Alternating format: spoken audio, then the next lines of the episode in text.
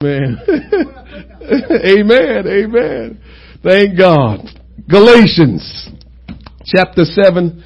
This is the Anna. Good to see you. I'm glad Anna's with us.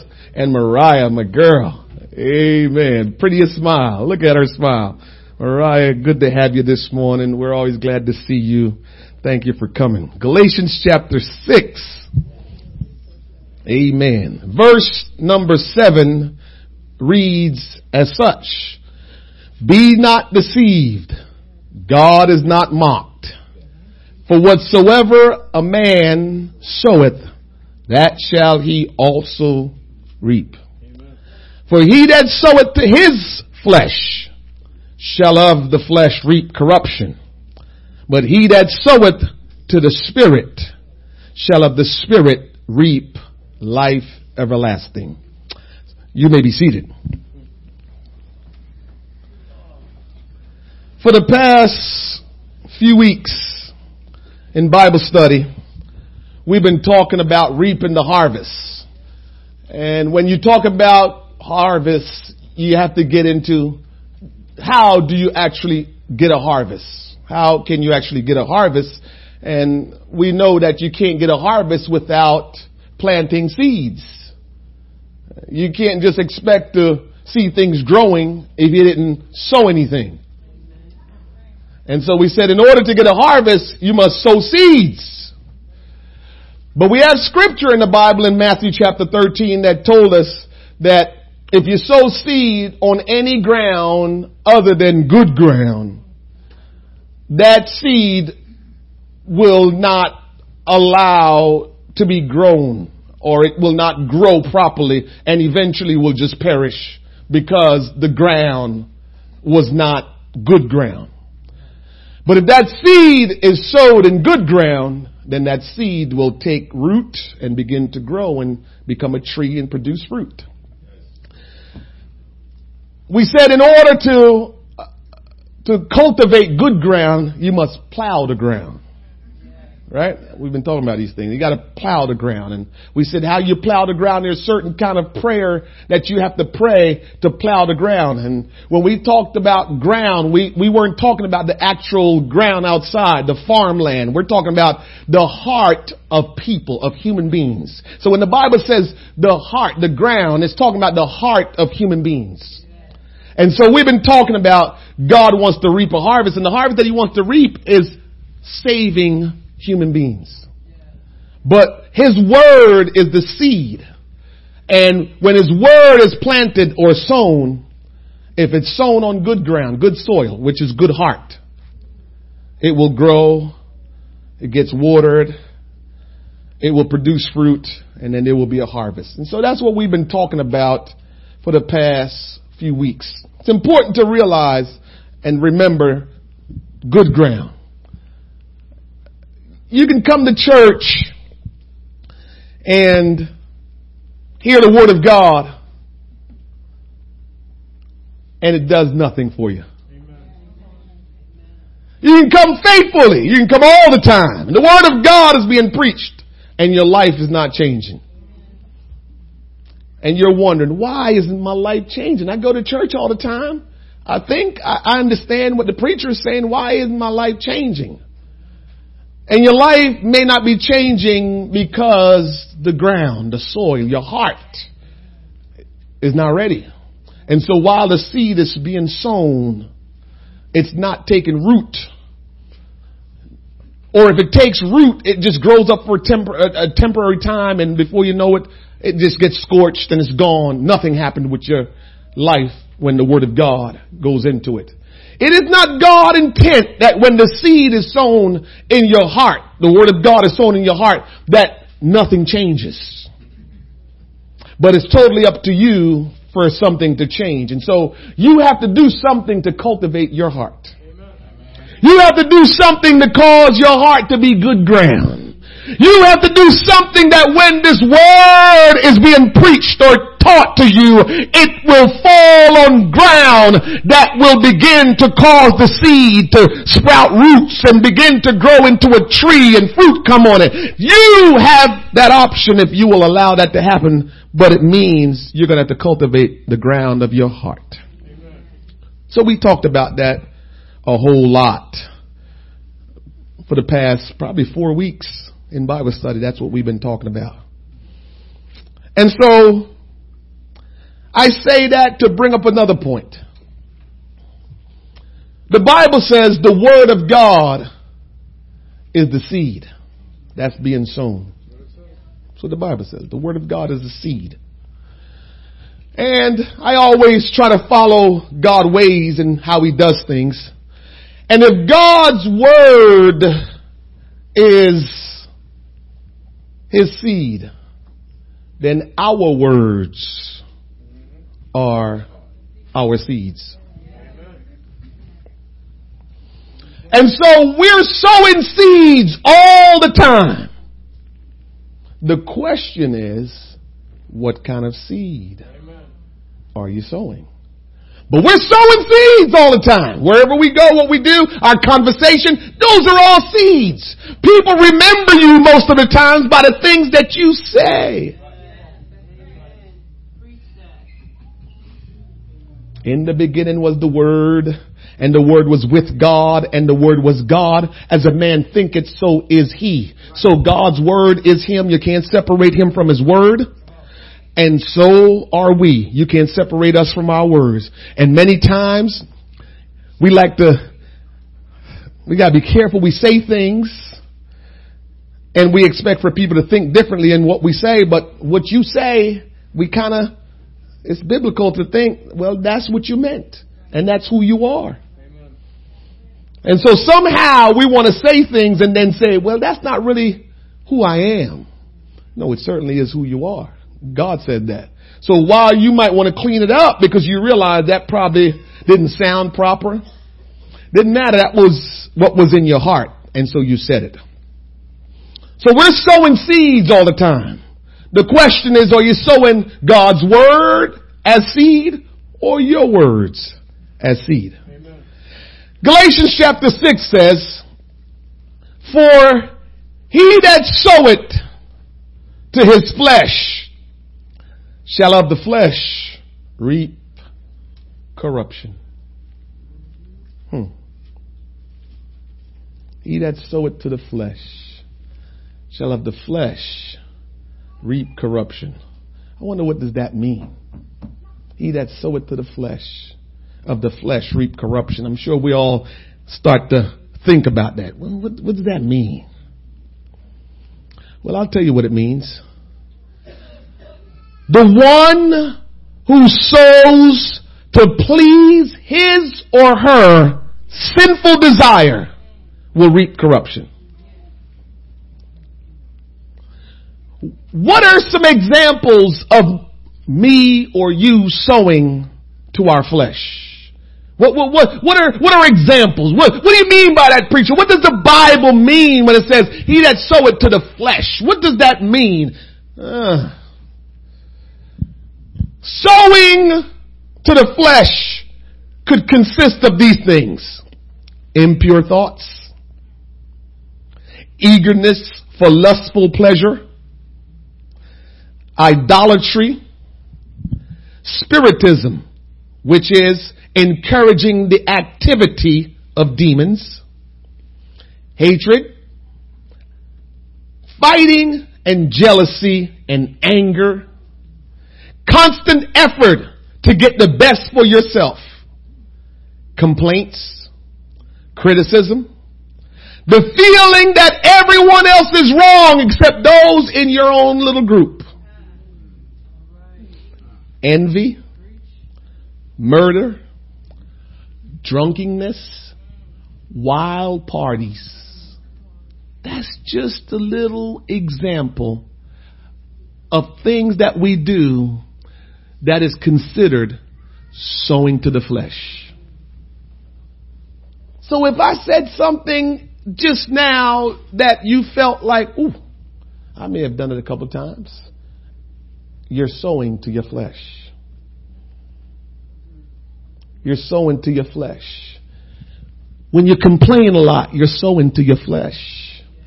When you're envious and jealous, you're sowing to your flesh. When you gotta hit the latest spot, the party, the club, you're sowing to your flesh. When you gotta smoke some marijuana or you gotta smoke a cigarette or something to calm your nerves, you're sowing to the flesh. When you argue and you fuss and you fight, you're sowing to the flesh.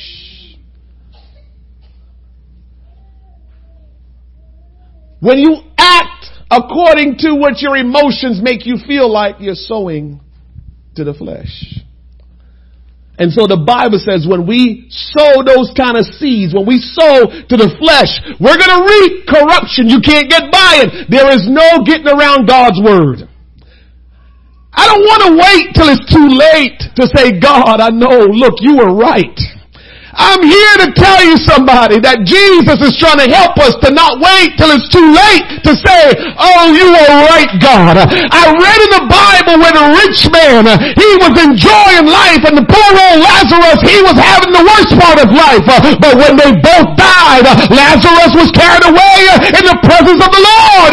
And the rich man that enjoyed life in hell, he lifted up his eyes and says, I would like a fingertip of water to cool my tongue. He was in torment. And he said, can somebody go back and tell my five brothers uh, that they need to listen to the word of God so they don't come to heaven? He says, Abraham, will you go and tell my brothers? And Abraham says, uh, he has the prophets, meaning the preachers.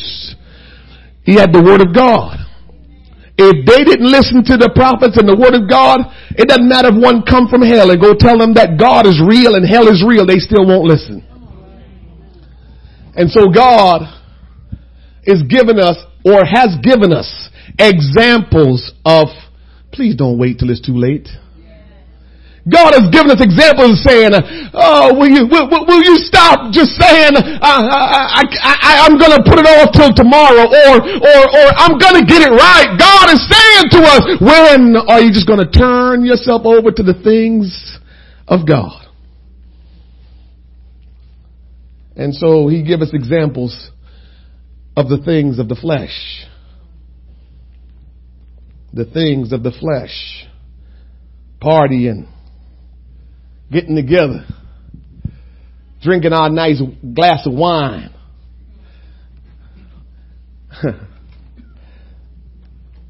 I was a professional drinker before I got saved. So you can't tell me too much about drinking. And I smile now because the end thing now is drinking wine.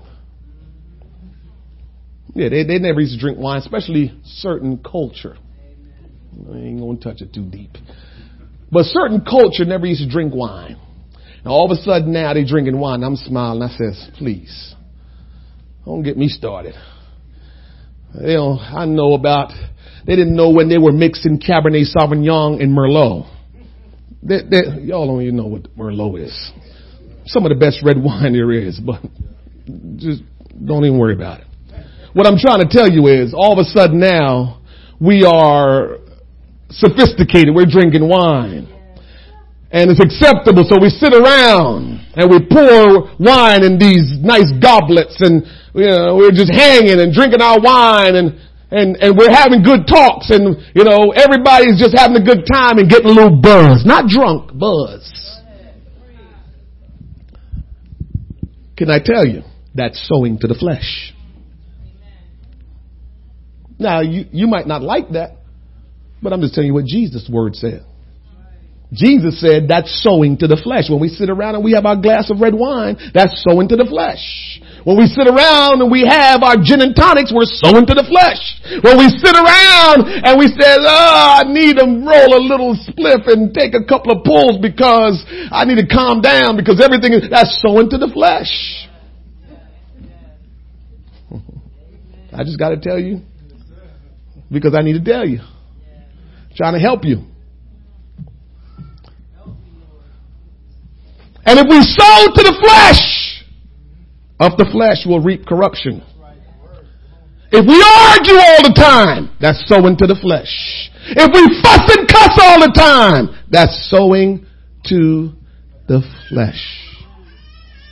And God is trying to tell us if we sow to the flesh, we will reap of the flesh corruption. What does the Bible mean when it says we will reap corruption? I'll tell you what the Bible means. I look, I go through all the definitions. And so here's what it's telling you when it says corruption. It's dealing with three particular areas.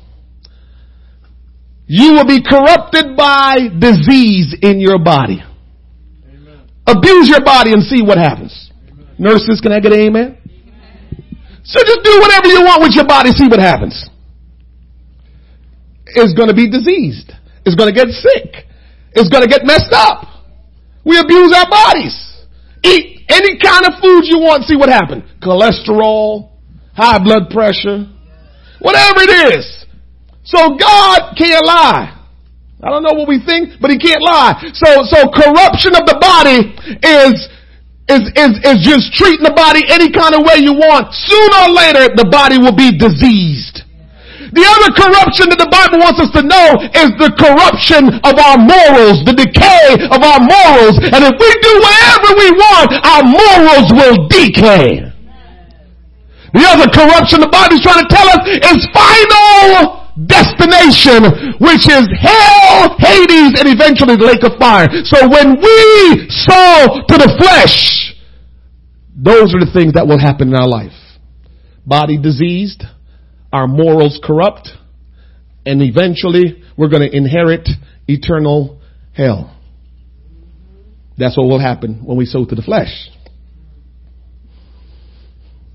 You know, a lot of times, if you pay attention to the news and everything that's going on, I just keep telling myself, I wish somebody, I don't know if, if I'm just losing it and not seeing this thing right, but I don't, I, we need a, a voice in our world of someone that understands. Uh, sometimes I wish I had the opportunity because we're playing around with this. We feel like there's racial issue in our world. And let me say, there probably are racial issues. But we've been sowing to the flesh, so all we got is fleshly understanding of what's going on.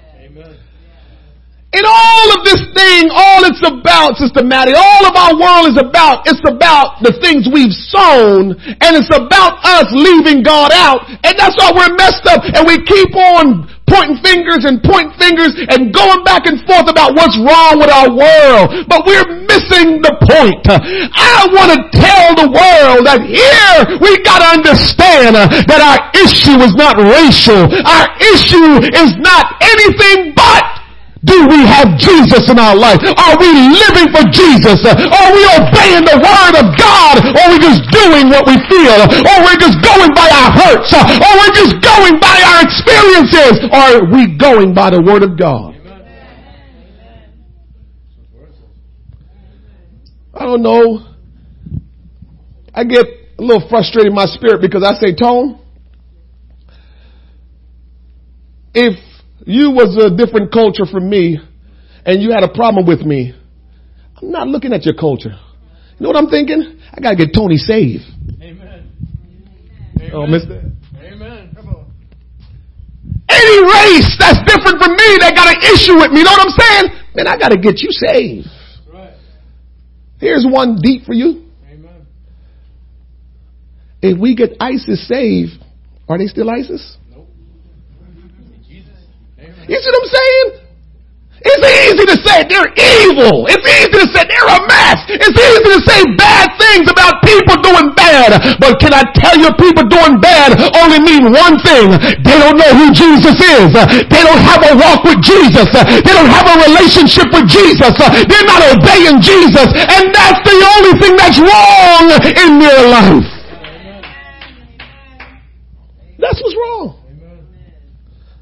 So when we sow to the flesh, we're going to reap fleshly things. And so we're trying to fix the problems of our world by doing fleshly things. Listen, It's great to go to school and get a great education. We need to do that because we need to have good jobs to take care of our families and we need to give back to community. We need to give back to society. We need to give back to our world, give back to our nation. That's right. We need to do that. But that can only go but so far. It stays here in this earth. It doesn't go past this earth.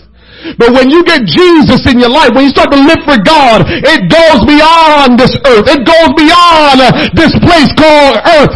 We need to get Jesus in our life. We need to get Jesus in our heart. We need to live in obedience to the word of Jesus Christ. And we will begin to see changes in our world. We will begin to see changes in people's life. This is not about anything else but people either obeying Jesus or disobeying obeying Jesus. My God, I wish we would get that. And stop killing each other. And stop blaming each other. And stop saying who's racist and who is not. And saying who's different. I wish we would forget about that and realize if we can just get Jesus in our life, we will love one another. If we can get Jesus in our life, we will treat each other with respect. If we can get Jesus in our life, uh, we will just treat each other right. Just get Jesus in our life.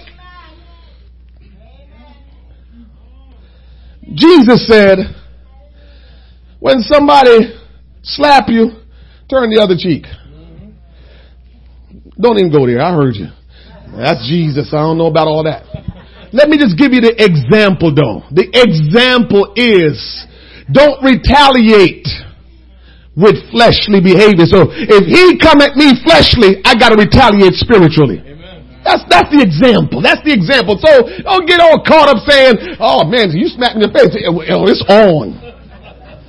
Oh, I'm not Jesus. Okay. If you're not Jesus, you can't be where Jesus is. How about that? Because we like to make excuses, but still want Jesus to do what he said he would do. No, no, no, no. If you're going to be where Jesus is, you're going to have to act like Jesus. And here's the truth of the matter. Jesus walked the earth and then ascended to heaven. He did an exchange. We talked about this before, but some of you never heard it, so let me just tell you, tell it to you real quick. Jesus made an exchange to better reach our nation and our world. Here's what he did. You know the Bible. He came to earth He reached people. He trained up 12 disciples. And when he trained those 12 disciples to be like him, he left here. And I said, I said to you all during Bible study time, I said, how can he, why would Jesus train 12 disciples and leave them to do what he should be doing when he knows how to do it better? But what I explained to you was Jesus, it would have taken him a longer time to reach our world by himself than it would be if he trained people up and says, just be like me. So what he really expected us to do when he left here is we would exemplify who he is. We would walk around and when people said, what was Jesus like? They would be able to look at us and says, here's a little idea. That's what we're supposed to be, in case you missed it. People that are followers of Jesus Christ, disciples of Jesus Christ, it means that you are His pupil. It means that you are His student. And so you are supposed to be just like Him.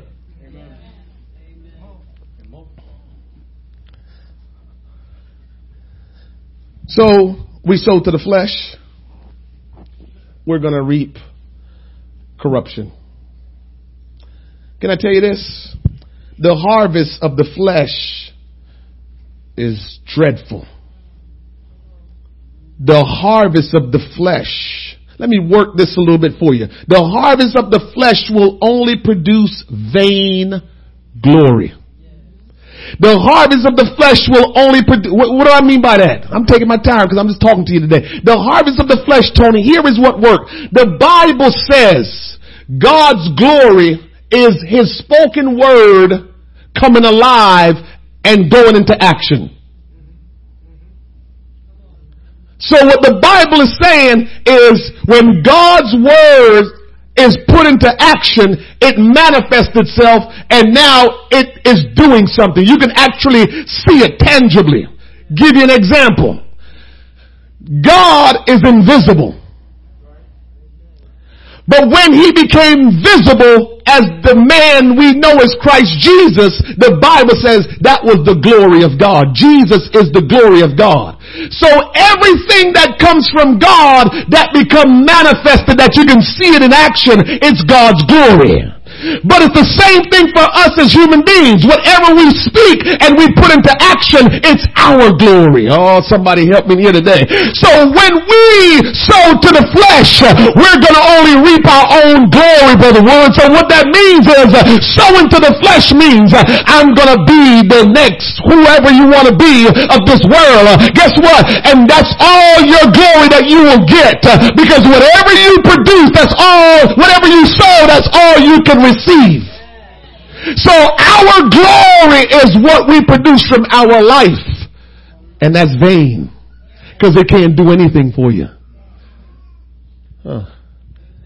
Your words, which is the seed, your seed, when you put those things into action, this is why some people got this confused. The five percent are saying we are, we, we, we like God, we create. And the shutdown to them is you can't create if you needed someone to make you exist. The reason why God is God and nobody else is God and nobody can be God, we only can be His children and be like Him, but nobody can be God because God is self-existent. He didn't come from anything. Nobody created him. Nobody, nobody formed him. Nobody gave him breath to breathe. He just existed. And that's very hard to comprehend and that's good because if he's going to be God, he needs to be hard to comprehend. I need someone that can do things I can't do. I need someone to operate like I can't operate. And the reason why God is God is because he's self-existent and he came into existence. Well, let me change that. He always existed. He never came into existence. So picture that. How can God always existed?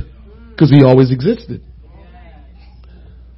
Now you got to wrap your head around that. I know that's heavy, but but work, keep on living for God, and when you get to heaven, you'll get some more understanding of that. That, that's one thing I love about God. There's some things that's, that's, that He saved for us to, to, to find out about when we get to heaven. The Bible says we will see him as he is because we will be like him. There's a day coming that we will see God for who he really is uh, and we will be just like him. Uh, so there's some things that we still don't know and will not know while we're here on earth. Uh, but the day is coming if we just keep living for God that we will see him as he is. But God always existed. Everybody else exists because God existed. This is why nobody else can be God. This is why statues and this is why other human beings can't be God because they needed something to create them. They needed something to exist. Here's the other thing. Everything needs something to keep existing and God don't. What the Bible says, in God is life. In Him is life. So life came from God. So if the fishes got, if the fish in the sea have life, if people on the earth have life, guess what? They didn't create their life. Their, their life is being sustained by the giver of life. Oh God, help us today. So that's why we can't be God. We can only be in His image. We can only be His children because we can't sustain ourselves. If God decided, I don't want my breath in you anymore, then you're not living anymore. And we don't have any control over that. That's why He's God. Uh, yeah, we understand that's why he's God. So when anybody talking about, well, we are God, what are you talking about? We can't be God. And they get it confused because we can create. See, we can create. We're not creating something from nothing like God. God created from nothing. We still have to create from something. oh. And so here is how we create from something. Our thoughts. Where do our thoughts come from? Our thoughts can come from God. They can come from our experiences in different ways our thoughts can come to us. And when we put action to our thoughts, they manifest and they become our glory. This is what the Bible is talking about when it says the glory of God or the glory of man. The glory of man is what man do. And so if I go to, let me do this because they do this all the time, Princeton University, and I graduated and I became a millionaire, and I got a lot of millions. Here's my glory because they do it all the time, Rutgers, Princeton, all of these schools. I go back and I donate $25 million, Brother Wood, you know it. So, cause I want a wing name after me. The Wyatt Wing. And so now you got a wing at Princeton, you know, let me make, the scientist eh, um, um, section of the campus. I, w- I want the science area to be named the Wyatt Wing. It's my glory. That would be my glory. I created that. My name is attached to that. When you think about the Wyatt Wing, you said, oh, that's that guy, he got a lot of millions. That's my glory. That's the glory of man. God's glory is Jesus Christ. Because God manifested himself as the man Jesus Christ. So now his words went into action by becoming a human being and now start doing what he, his word says. The glory of man. So the harvest of the flesh is the glory of man, which is vain. When you sow to the flesh, you will always be able to, when you're so into the flesh, what you're really saying is, look at me. Everybody wants to be recognized. You don't think God knew that when He created you? Huh? God knew when He created you that you wanted to be recognized. It's in you. You want to be recognized. You can tell me, no, I don't. I'm telling you, you do. It's in your DNA somewhere. You want to be recognized. Everybody want to be recognized and be credited for something. Can I let you in a little secret? God will be glad to make sure you're recognized. But you just have to follow God. Look at the 12 disciples. Who knew them when they were fishermen? Peter and his boys, his brother. Only just probably the neighborhood know they were fishermen. Guess what? Today, who don't know about Peter? Come on, work with me this morning. Who don't know about Peter right now? One church made Peter the Pope. So you know everybody know about Peter. But Peter only was known by his little community before he met Jesus.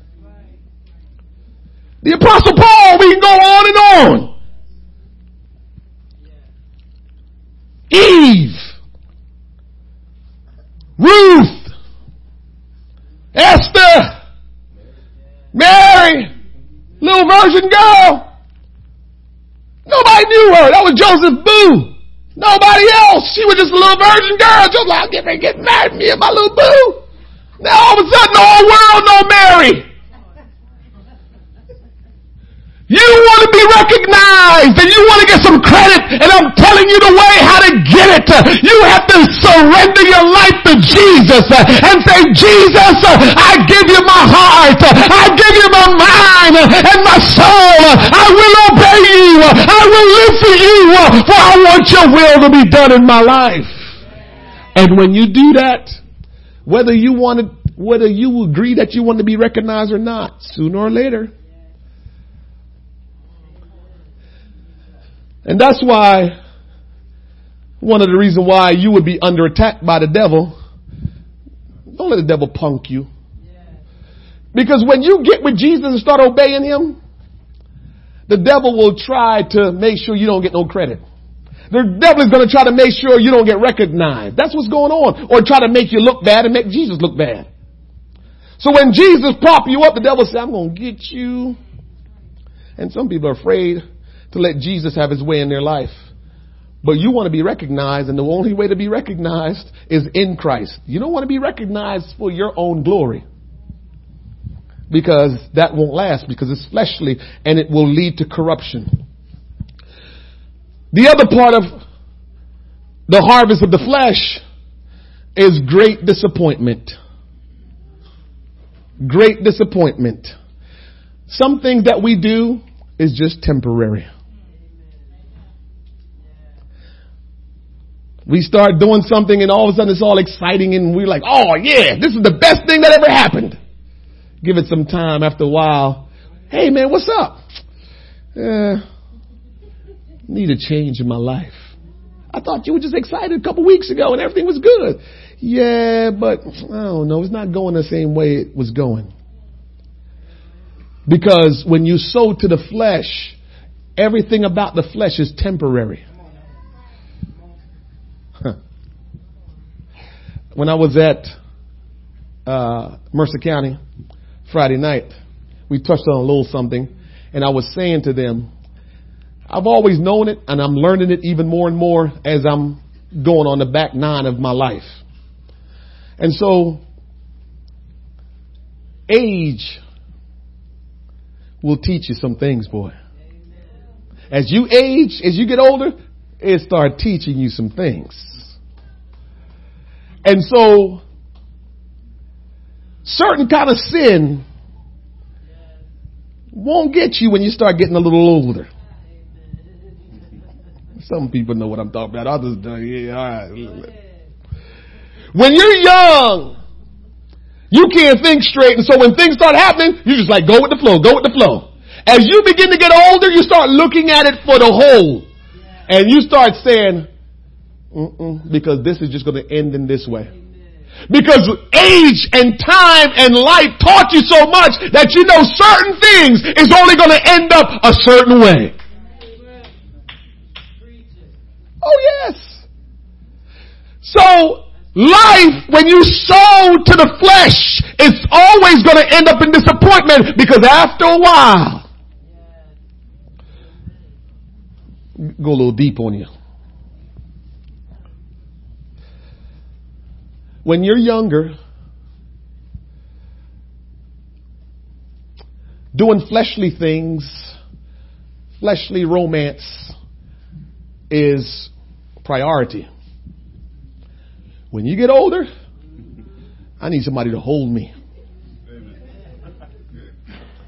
I don't need somebody just, just want to, you know, the other thing. I need somebody to hold me. I need to know somebody's in my life that care deeply for me. I need to know somebody have my back. I need to know when I'm hurting, somebody's going to tell me it's going to be all right. When you get older, that's what you start feeling. And when you were younger, all you want is just let me have a good time right now. Adults, you know what I'm talking about. This is why we get so frustrated with our young people. Because they're trying to have a good time right now because they're young. And we know that's just going to end up this way. Why? Because we've been there, done that, spent the night. You, see what I'm saying? Where again, the things of the flesh is going to end up in disappointment. It's going to end up in your glory and nothing else because it has an expiration date. And so it will all end in disappointment when you're sowing to the flesh. Cause the flesh change on you. The flesh don't stay the same. Come on somebody. Any amens in the house? The flesh don't stay the same. And when you start getting older, you want love.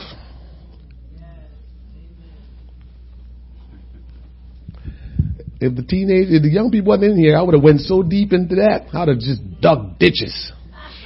But I'm gonna let it slide today.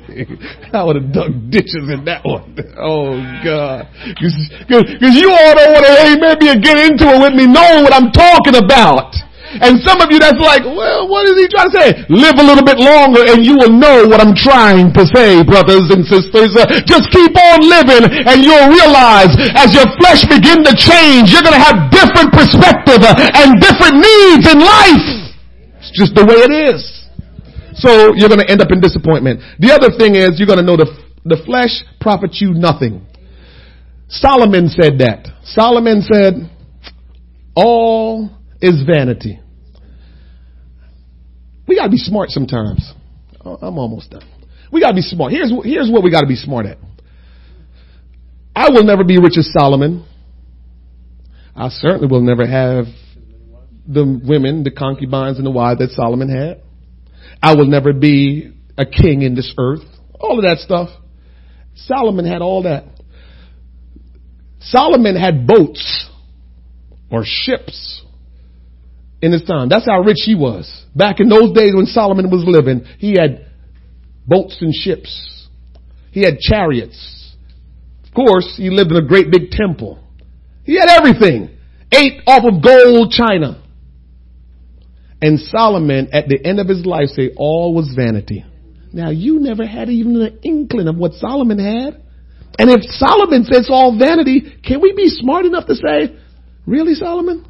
All was vanity? All your riches? All those women? All your chariots? All your boats? All your money? And you at the end of your life said it, it wasn't anything?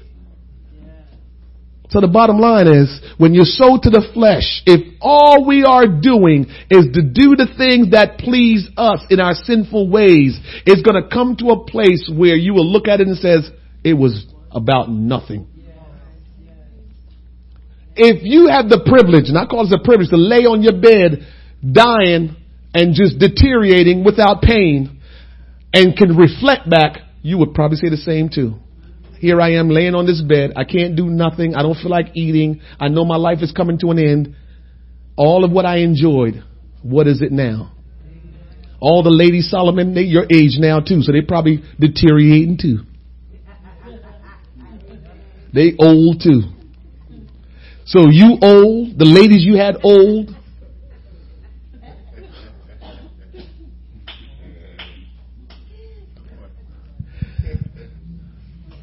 So the harvest of the flesh is vainglory, great disappointment, and it profits us nothing. So what am I telling you? What does the word of God tell you? We have to start sowing to the spirit and stop sowing to the flesh. We're, we're, we're having struggles in our life because we're sowing so much to the flesh. We're sowing so much to our humanity and that's just killing us because everything that we do in humanity, it's not gonna last. It's vain and it's not gonna do anything for eternity for us. It's vain. All of what we're trying to do for humanity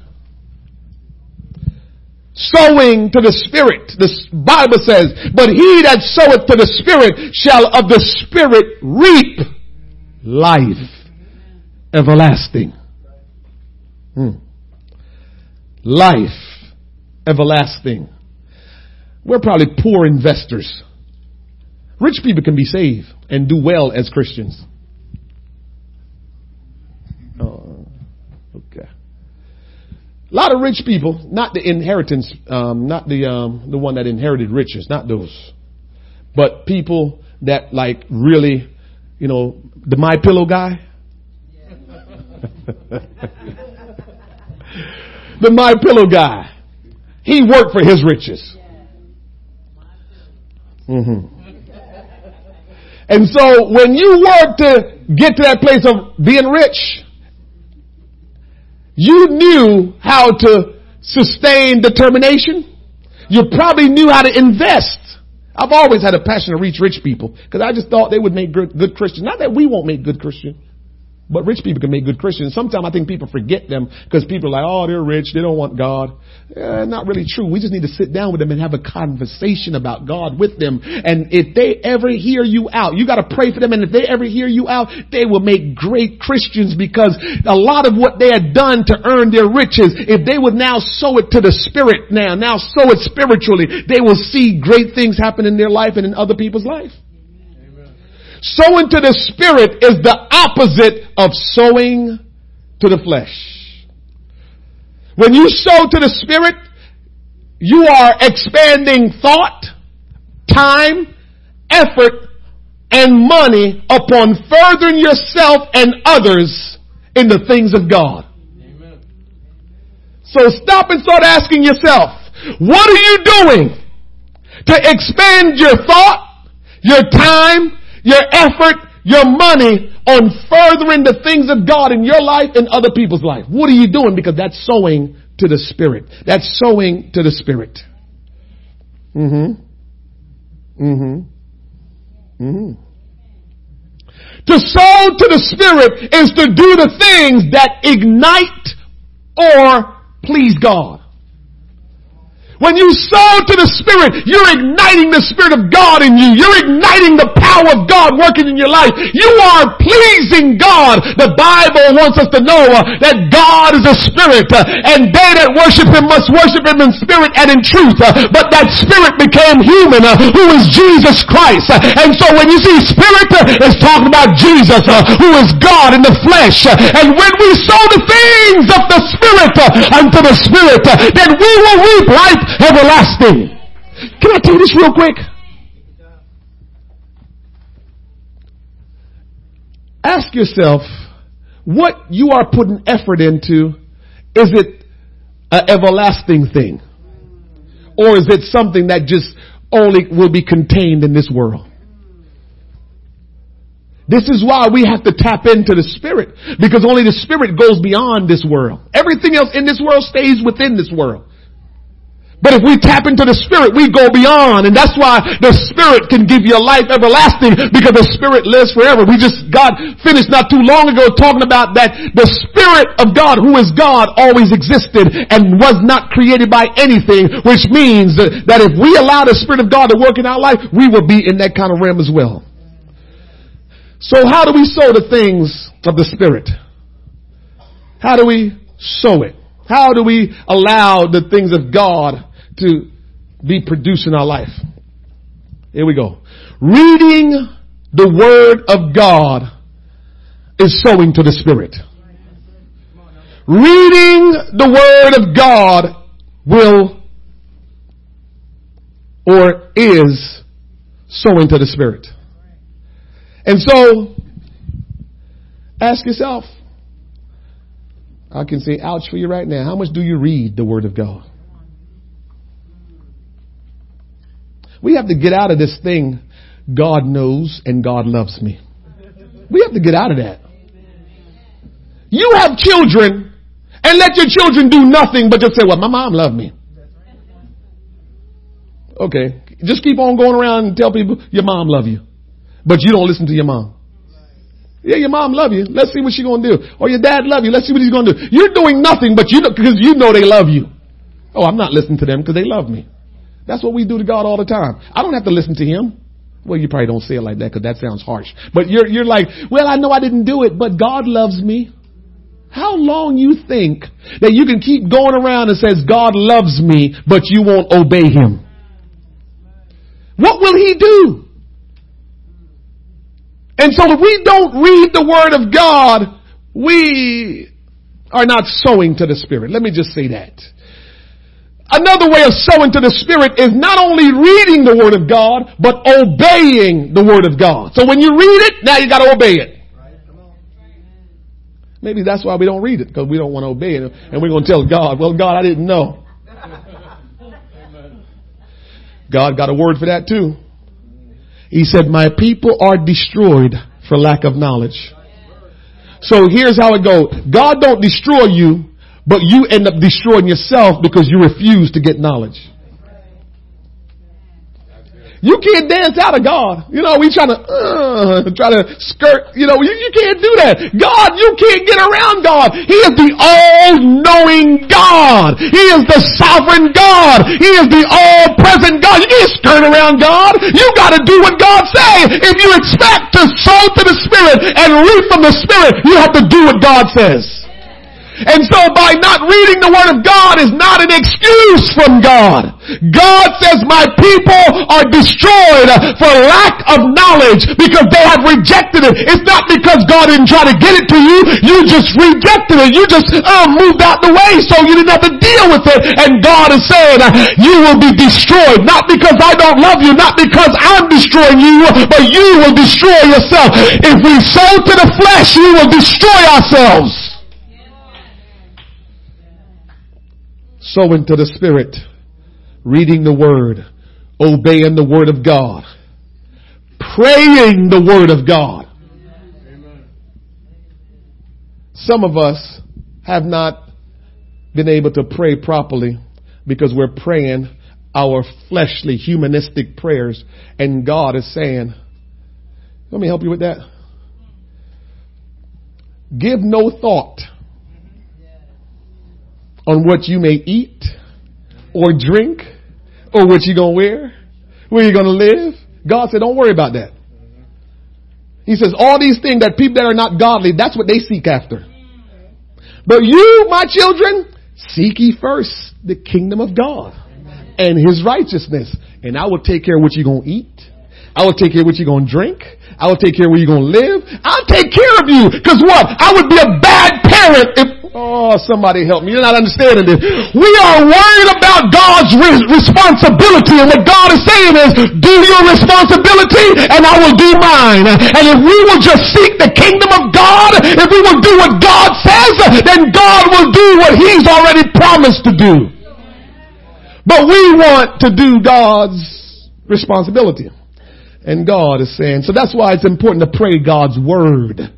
Because when you pray your word, it means nada. But when you pray God's words, it means everything. We are supposed to echo God's word. That's what we're supposed to do. We can't change God's word. We can't make something different out of God's word. It will not work. The only way God's word works is if we say it the way it's written. The devil used that on Eve. Had God said, and so he tricked Eve because he know if we don't speak God's word according to how it's written, then we will deceive our own selves. So we gotta read God's word. We gotta obey God's word. We gotta pray God's word. We have to meditate on God's word. Somebody say meditate. meditate. Which, which, um, which, um, um, Buddhist, they're, they're, they're the meditating people? Okay. See, there you go. So, Everybody take a little bit of God's stuff and it works for them. Because God already told us to meditate on Him day and night. Yeah. And you shall meditate on me day and night. And you will be like a tree planted by the rivers of living water. So we need to meditate. So other people take God's word and say, let me practice this. And they realize meditating on they might meditate on something different. I don't know what they meditate on, but let me tell you something. Anything you meditate on will consume you. And that's where you will get your peace, comfort, whatever. But it's going to consume you.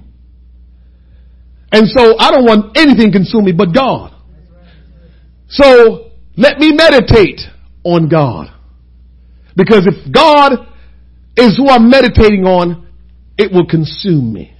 I will be consumed by the things of God. And so when I get up from meditating, the things of God will just overwhelm my mind, and overwhelm my heart, and I will be ready to go. That's what I want to be consumed by. So meditate on God's word. Then we need to share God's word. Amen. Here's a big one, and I'll finish with this one. We need to fellowship with other God fearing people. Hmm. I cannot tell you how important I cannot tell you how important. I cannot tell you how important fellowshipping with other God fearing people. The other day, no, two, probably about a year ago, two years ago, um, my good friend and I, Brother White, um, we took a pastor out that we, you know, he was going through some stuff, and we said, "Come on, we just, he liked to eat, we like to eat." So we said, "Come on, let's go out to eat." So we took him out to eat, and we had a good time. We ate some good steak, had good conversation, and we were able to talk in fellowship all about God. The Bible says iron sharpeneth iron. Right? And so we're talking and we're just having good conversation. And when he left, I can tell that his countenance was just much better than when he came in. And so me and Brother White was driving home. I said, we, we should take him out in another couple of months. Yeah, yeah, let's do that. And we started doing that. And then we kind of expanded the group now to some other people because we see that it was working. And so we started expanding it to others. And all of a sudden now, so now we have this good group of men, preachers, that's meeting up once a month and we're fellowshipping and man, it's just been great. One pastor said the last fellowship we had, we should have a district wide picnic. Oh man, we never had that before. Where all the churches just have a picnic in one area, just all, and so well we have 20 churches. So let the, all 20 churches meet up somewhere close by, probably Mercer County Park. That's probably the central location. And just, you know, all 20 churches, we just hang out and just, I said, that's really good. But how did that idea come? These are preachers. So just think about all of us. We all need fellowship. And, and we will help each other when we sit around and talk about God without drinking red wine. Red wine is going to give you a buzz. You're going to start talking nonsense after a while.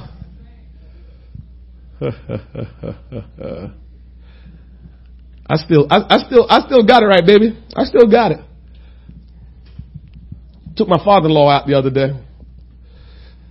And so he said, I need a glass of red wine.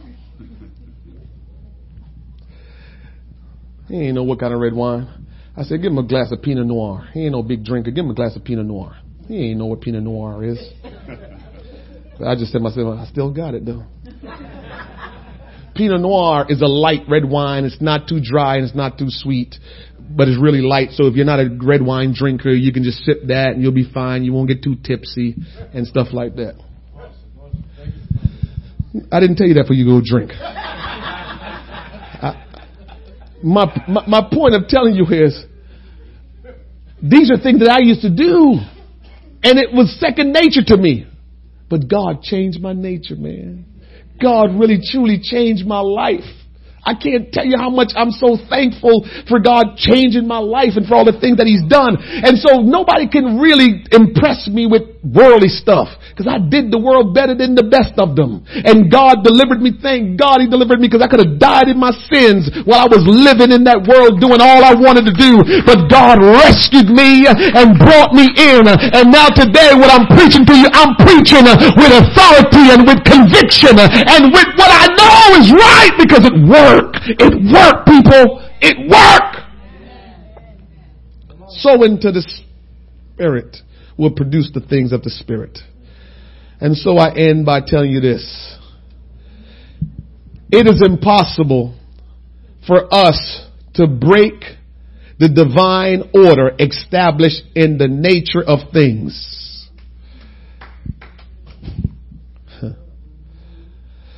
There is a sowing time and there will be a reaping time. The reaping will be as the sowing. He that sows wheat will reap wheat.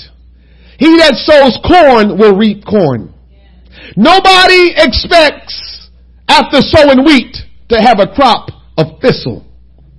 So it is the act of human life. If a man sow the seed of love, the harvest will be answerable both in kind and in degree. So we gotta realize, uh, here we go.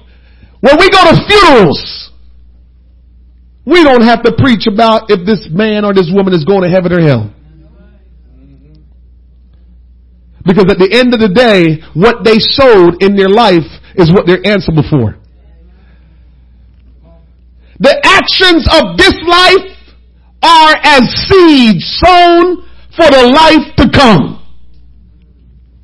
Maybe sometimes we don't believe there's a life to come. And that's why we kind of live the way we want, Mama Allen. Maybe we don't believe there's a life to come. Maybe we don't believe there's really eternity. Maybe we don't believe there's real hell. Maybe we don't believe that and that's why we're casually doing what we're doing because we don't believe that there's a real afterlife and that there's a real hell and there's a real heaven. Maybe we don't believe that.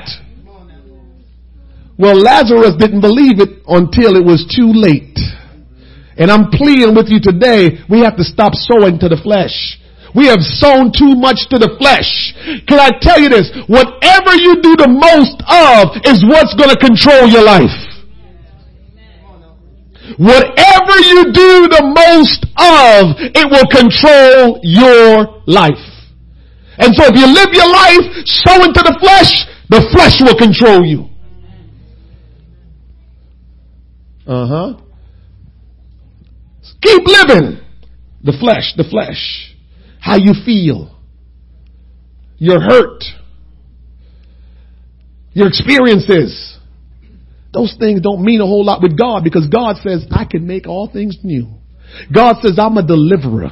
God say I'm a restorer. God say I'm a healer. God says I will make you brand new. I will create in you a clean heart. God can do those things. So we have no reason to stay in our mess. We have no reason to keep living the way we want. So we don't have any hope and we don't have any future. All we have to do is call on the name of Jesus. And so The tare, the sower of tare cannot expect wheat. Whatsoever a man soweth, that shall he also reap.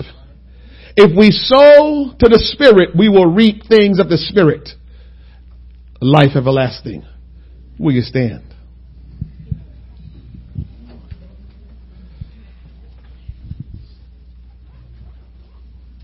I don't know what you will need to hear to get you committed in the things of God. But I'll say this one more time. I've said it a few times, but here is what I'm going to tell you, which is a great beginning of sowing to the Spirit. As long as you don't have purpose, you're sowing to your flesh. As long as you don't have purpose. Sister Idea the other day, she surprised me. She was on the internet looking at the publishing, the Pentecostal publishing bookstore. And I'm like, what are you doing, Sister Idea? Well, she know that I normally order stuff for her little corner over there to give away for you to help you in your Christian walk. And she know, and so she found herself saying, you know, I don't want to keep going to pastor and bothering him. Let me just try to find the site on my own and see if I can find some things that I can get over in the corner over there. You know why? Because she feel like it's important to her to stand at that door and greet you all and show you all the love of God. Because she feel like that's very important and that pleases God, she started doing that and she didn't just stop just every Sunday. Now she want to know, you know, I want to be able to help people get closer to God. I want to be able to be a blessing to them. So let me go on here and try to figure out what I can get. I saw the pastor doing that, so maybe I can do it. She had purpose. And so now she's spending time in the things of God. She's not sowing to the flesh. Trying to get spiritual information to pass on to people is not fleshly. And so she's trying to pass something on and it's a spiritual thing because she has purpose right now. And believe me, I know how the Lord works. Sister Idea, He just started you right there. That's not what you're gonna finish, that's not what He gonna finish you up with.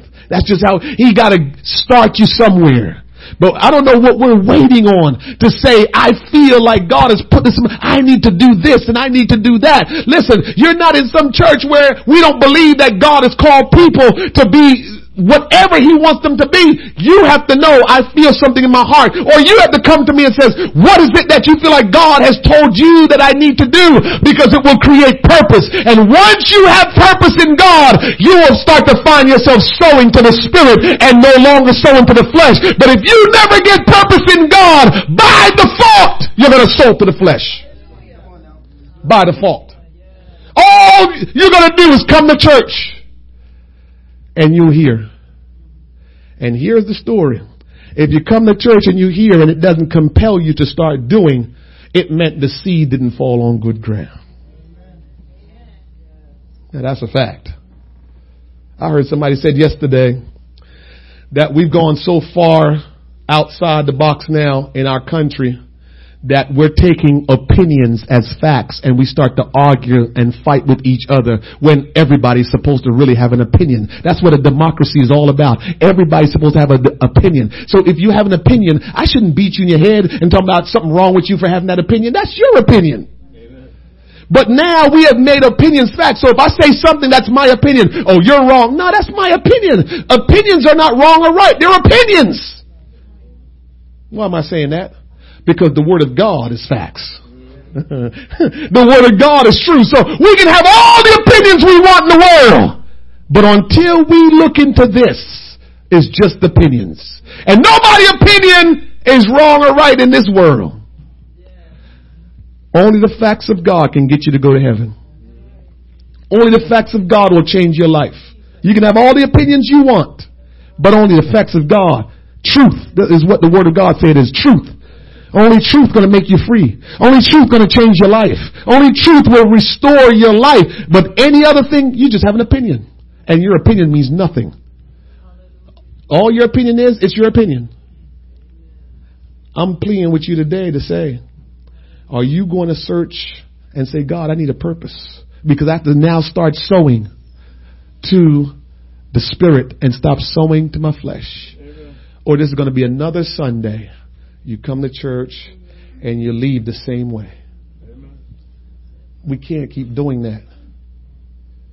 We have to say, we have to make up our mind today, I gotta do something different. Why don't you bow your heads with me today? And this is what I want you to pray. God, don't let me leave here the same way with the same thinking. Don't let me leave here with the same desires of the flesh. Don't let me leave here the same way I came in. Will you do something in me today that I will desire to the, the, the things of the Spirit? Father, in the name of Jesus, I pray for each and every one of us that are standing here in this church this afternoon. God, we don't know when you're coming back. We don't know, Almighty God, what tomorrow may bring.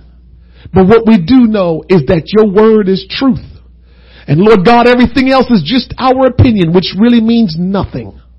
And oh God, you've already said if we sow to the flesh, we will reap corruption, destruction.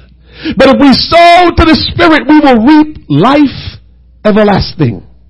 And so I pray today in the name of Jesus Christ that you will impress upon the heart of each and every person in this room, Lord God, to begin to step out in faith, in obedience to the word of God and say from this day forth, I'm seeking my purpose in you. I'm seeking to sow to the spirit and no longer to my flesh. Today, Lord Jesus, I pray that you will transmit, that you will impart into the heart and the mind of every person in this room room to Lord God seek their purpose in you, to seek Lord God the things of the Spirit and no longer settle for the things of the flesh. Lord God, the only thing that can rule our flesh is the Spirit and the flesh has gained strength and authority in our life. But today I pray in the name of Jesus that the Spirit of the Lord will come upon us and the, the Spirit of the Lord will overshadow us, Lord, and move in such a powerful way that Lord God, it will no longer longer be the flesh uh, that will be the strong man in our life, uh, but it will be the Spirit of God that will rule uh, and reign. Uh, in the name of Jesus, that it will be the Spirit uh, of God that will reign in our life, Lord God.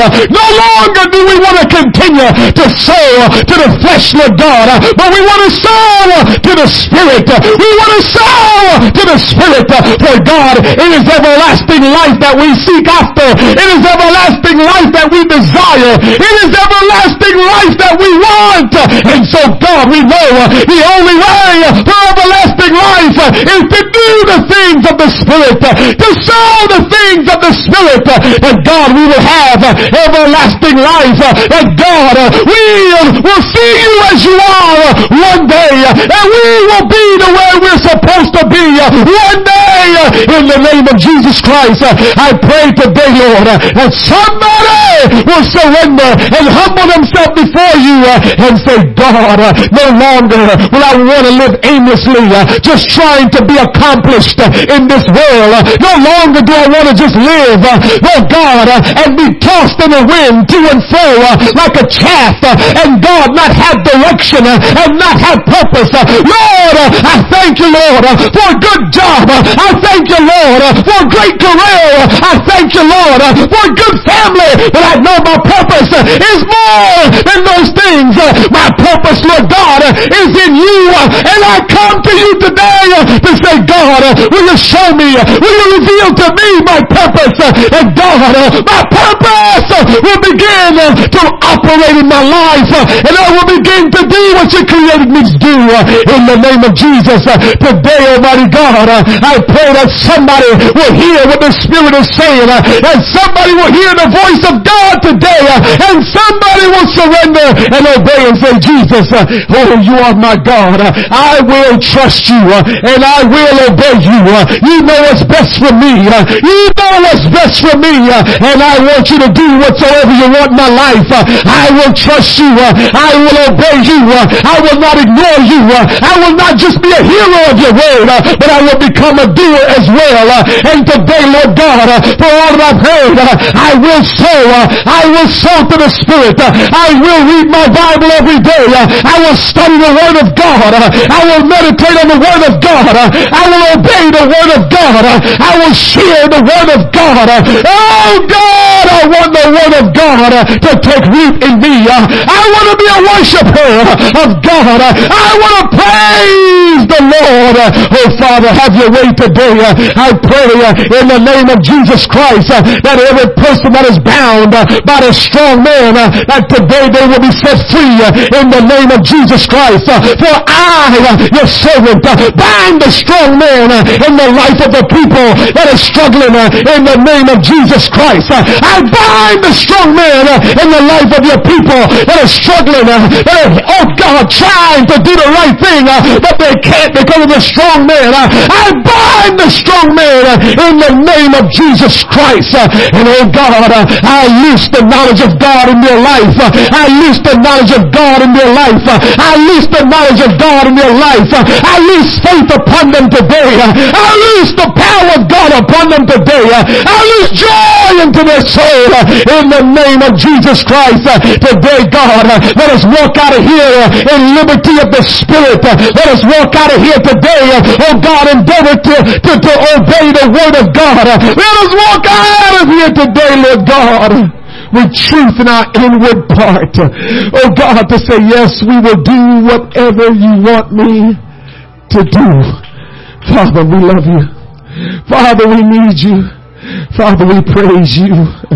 Oh, great is the Lord. Come on, somebody, will you lift your hands right before we leave here today? Just lift your hands and say, God, what do you want me to do?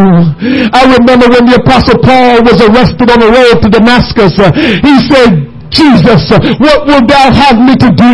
And I want somebody today to sincerely say, Jesus, what will you have me to do?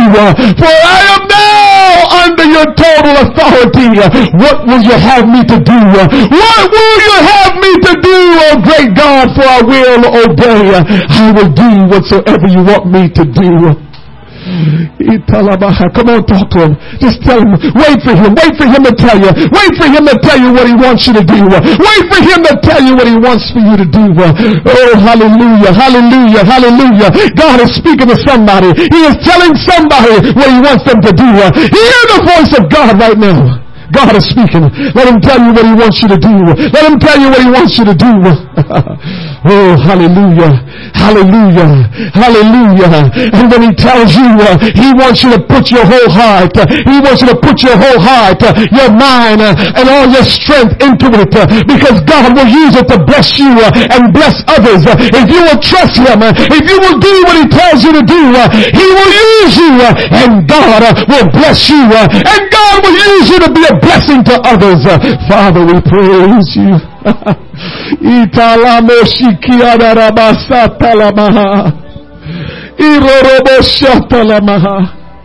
In the name of Jesus. In the name of Jesus. In the name of Jesus. In the name of Jesus. In the name of Jesus. If there's someone in the house of the Lord today and you've never committed your life to God, you've never surrendered to Him